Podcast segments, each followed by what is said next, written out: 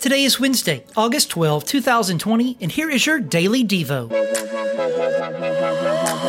As followers of Christ, we have a mandate to tell those who don't know God about what He has done for them. Jesus told him to go home to his own people and tell them what had happened to him. This is the power of a personal testimony.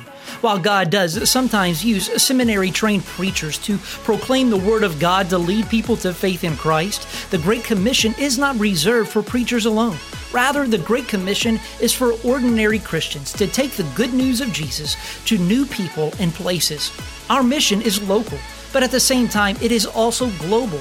Jesus wanted this man to share what the Savior had done for him at home. So, wherever you live, in whatever city or area God has placed you, there are people like this demoniac, men and women who are created to be in a relationship with God, but who suffer under the power and reign of sin.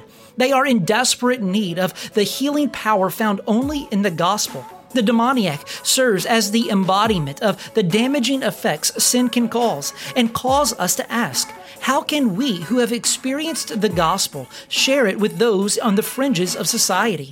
Think about this. How does Jesus' instructions to the man to go and spread the good news apply to us? How does this account challenge us to be bold and not shy away from people who may be labeled as difficult or on the fringes of society?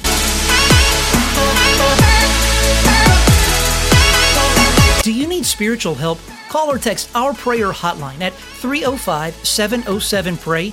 That's three oh five, seven oh seven, seven seven two nine.